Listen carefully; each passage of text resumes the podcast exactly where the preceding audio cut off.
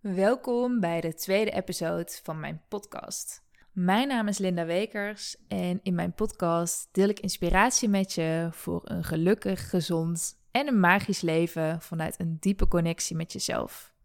In deze tweede episode wil ik met je gaan delen wat mijn visie op spiritualiteit is.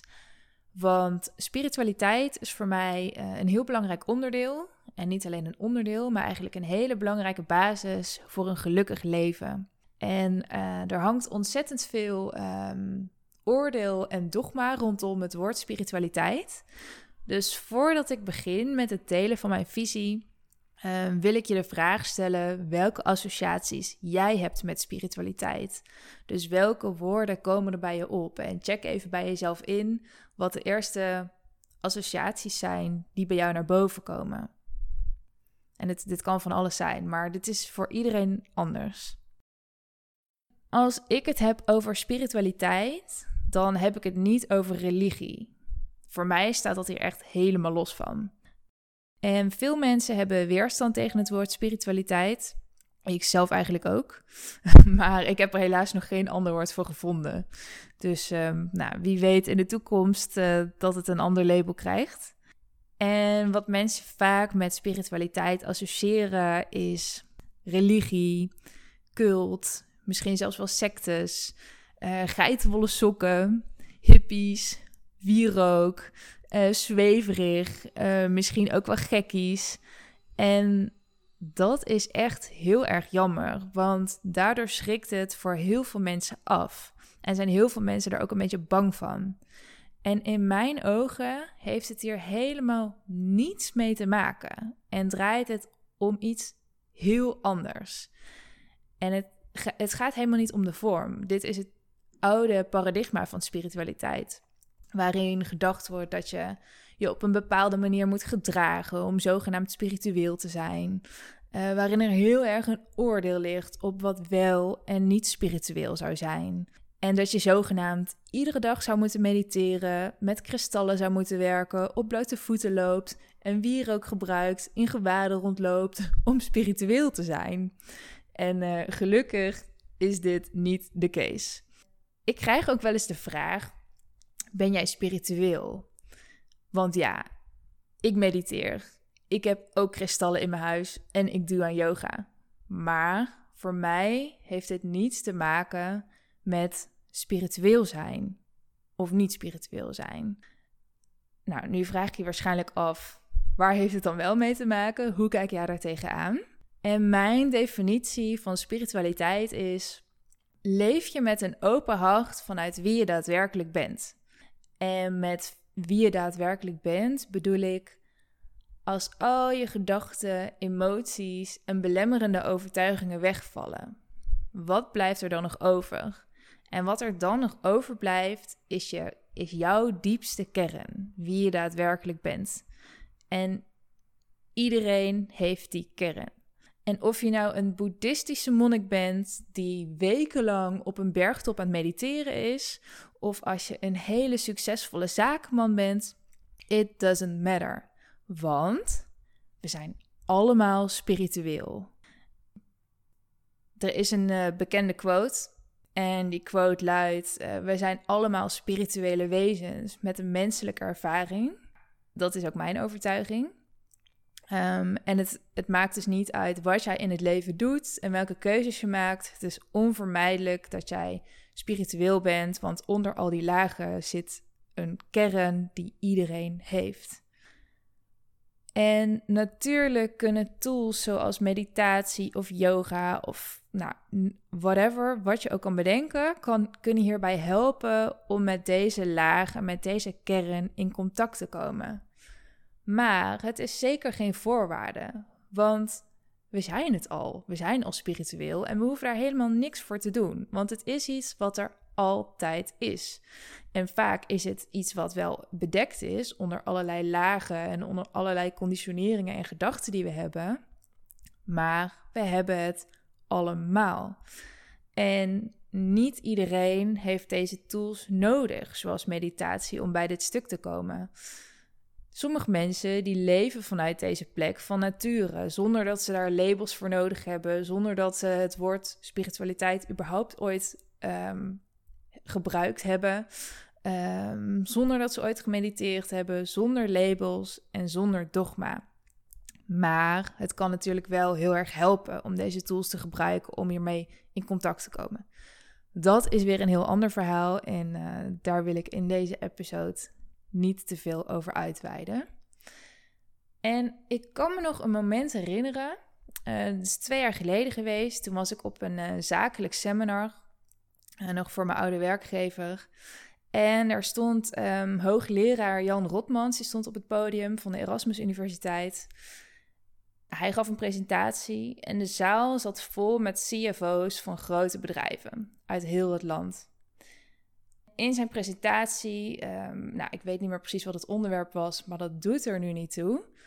Maar hij noemde in zijn presentatie de quote: uh, We are spiritual beings having a human experience. Nou, ik ben het daar helemaal mee eens. Dat is ook mijn overtuiging. Maar wat mij heel erg verbaasde, is dat al die mensen die in de zaal zaten, ja zaten te knikken toen hij, dit, toen hij deze quote noemde. Nu kan het zijn dat die mensen gewoon ja aan het knikken waren omdat er een hoogleraar op het podium staat. Of voelen mensen dit ook echt zo? En wat mij dan fascineert is waarom hier eigenlijk nooit over wordt gesproken. En waarom we er dan meestal ook niet naar leven. Dus ehm, voor mij was dat echt wel een trigger dat ik dacht, oh wat interessant, het wordt hier zo uh, genoemd alsof het de normaalste zaak van de wereld is. In een publiek waarvan je verwacht die daar niet mee bezig zijn. En ja, iedereen die zat rustig ja te knikken. Dus um, ja, interessant of dat uh, inderdaad is omdat ze het zo voelen of omdat ze klakloos ja knikken omdat er een hoogleraar op het podium staat. Maar goed, terug naar mijn verhaal. Dus we hebben allemaal die spirituele kant. En de les is, of nou de les, ik denk dat het verschil maakt of je hier bewust van bent of niet. En of je hiermee kunt connecten of niet. Hoe doe je dit dan? Hè? Dat is vaak de vraag. Nou, een heel mooi verhaal. En we zijn allemaal een spiritueel wezen die huizen in een fysiek lichaam. Maar hoe gaan we hier dan mee om? En wat moeten we met deze informatie? Nou, de allereerste stap is bewustwording. Dus ben je je überhaupt bewust dat je meer bent dan je fysieke lichaam, je gedachten, je emoties? En ben jij ervan bewust dat je een spiritueel wezen bent in een fysiek lichaam? Dit is stap 1 voor heel veel mensen.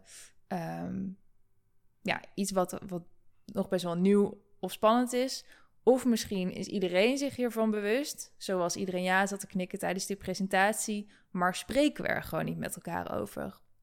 Of misschien is het een gevoel wat je diep van binnen wel hebt, maar waar je niet echt woorden aan kan geven. Maakt allemaal niet uit, maar dit is dus de eerste stap.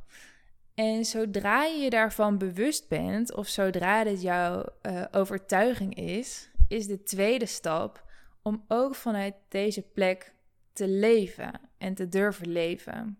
Nou, wat betekent dat dan?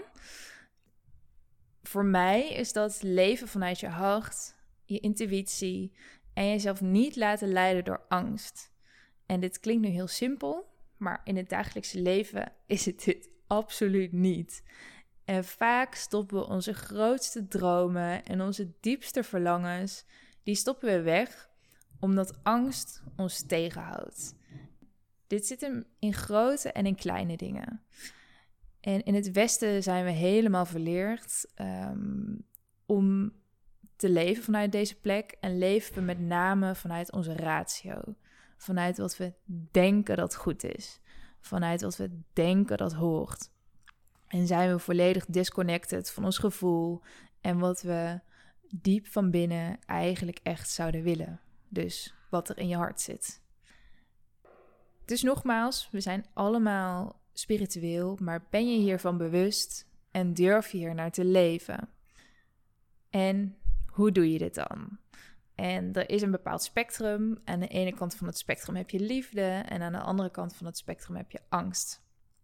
Als wij beslissingen maken, kunnen we kiezen vanuit welke plek op dit spectrum we een keuze maken. Dus maak je beslissingen vanuit een open hart en uh, wat je daadwerkelijk diep van binnen voelt, of luister je naar je angstmonster en je ego-stem, die duizend en één redenen kan bedenken waarom dit geen goed idee is. En het zit hem in de grote en in de kleine dingen. Dus in keuzes die life-changing kunnen zijn, maar ook in de dagelijkse dingen. Dus hoe we met elkaar omgaan, um, welke gedachten je hebt, et cetera. Wat ik dus denk, is dat dit een van de redenen is dat millennials vaak zoveel moeite hebben met het maken van keuzes. En dat we met z'n allen zo zoekende zijn naar geluk. Omdat we zo disconnected zijn van wie we daadwerkelijk zijn. En daardoor niet meer weten wat we diep van binnen echt willen. En als we dit wel weten, dan durven we er vaak niet naar te leven door angst en omdat we bang zijn dat het niet lukt of dat we niet kunnen. Dit is echt super interessant, want je ziet dat heel veel succesvolle mensen op deze wereld wel leven vanuit deze plek en wel een connectie hebben met die spirituele kant van zichzelf en wel weten hoe ze hierop in kunnen tunen. Kijk maar naar bijvoorbeeld een Oprah Winfrey, een Tony Robbins of uh, een Steve Jobs. En dit zijn mensen die nou ja, erkennen dat ze meer zijn dan een fysieke lichaam, dat er meer is dan dat, daarop intunen en vanuit die plek leven.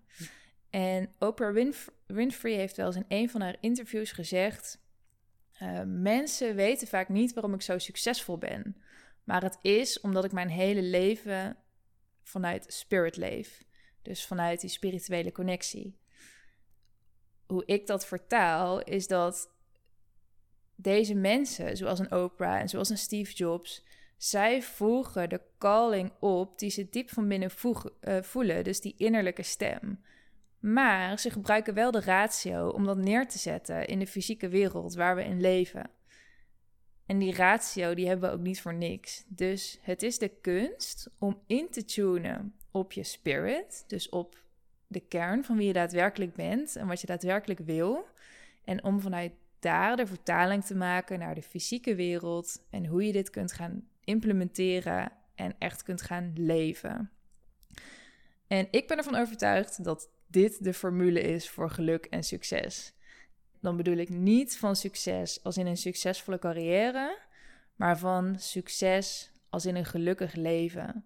En dat betekent voor iedereen iets anders. Voor de een is dat de calling om moeder te worden. Voor de ander is dat om een, een miljoenenbusiness op te zetten. Het kan alles zijn. En het hebben van een big business kan dus even spiritueel zijn als het leven in een boeddhistisch klooster.